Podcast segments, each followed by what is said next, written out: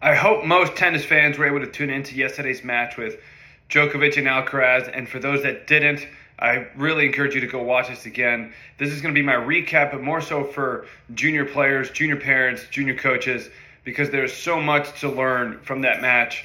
But there's one thing that really stood out for me that I think that I, I, I discussed this already when I was on the court this morning, and I want to discuss it with all of you uh, that they're trying to learn and see what's going on. Because the biggest question I always get from uh, parents and, and, and their players is just like trying to win the big points. How can I do better there? Oh my gosh, like I, you know, I always have a chance and then I blow that, blah, blah, blah, this and that, you know, but it, everybody deals with it. And why do I bring it up today? It's because of what happened yesterday. So you had Alcaraz up a set 4 2 and just plays three horrible games out of nowhere. Djokovic was totally out of it, tired, exhausted. The heat was tough. And just Alcaraz lost his focus. Boom. And right there just allows Djokovic to come back in the match. But what happens after that? Alcaraz doesn't totally fall apart, gets it to a tiebreak, and gave himself a chance with match point. Didn't convert, but that's just the way it is. The most important thing is he didn't go away. So Djokovic in the third set, match point at 5 3. Alcaraz has an incredible save. Djokovic then serves for the match, and guess what? Arguably the greatest tennis player ever, the most Grand Slams tied right now. I mean, it, he got tight. Out of all people right now, you would think that Alcaraz, the younger guy, he would be the one to get tight with the less amount, with the least amount of experience. Okay, Novak there serving for the match, all these titles, won everything. He got tight, hit a double fault at one point with 65 mile an hour per hour second serve in the middle of the net.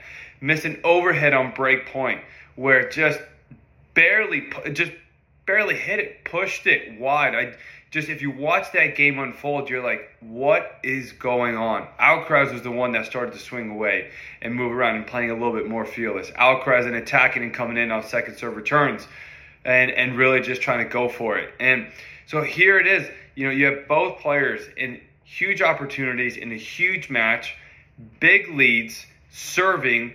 One just plays bad, loses focus. The other one legitimately just got tight both guys, what did they do? They regrouped.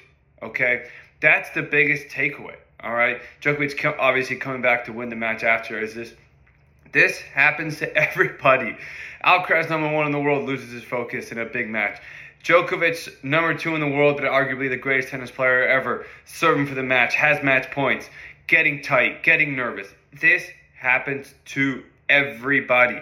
So Yes, we want to try to do our best to not let it happen. Yes, we want to prevent it from happening, but it's going to happen and you have to be ready. The best thing that these guys did, and that's why it was such a great match, is you know, can you limit your downside when things go wrong? Can you just prevent it from going too far against you? Can you regroup? Can you stay focused? Can you steady the ship and keep going? And both guys did that, and that's why both those sets ended up going to tie breaks. Someone obviously had to lose, but so important for juniors to to to learn that and parents who sometimes freak out a little bit too much because their kid blew a lead.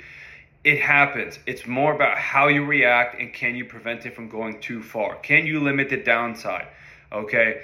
Both players had moments in the match where they did not play their best tennis and, but yet they came back and then played better tennis uh, when it counted at the right times.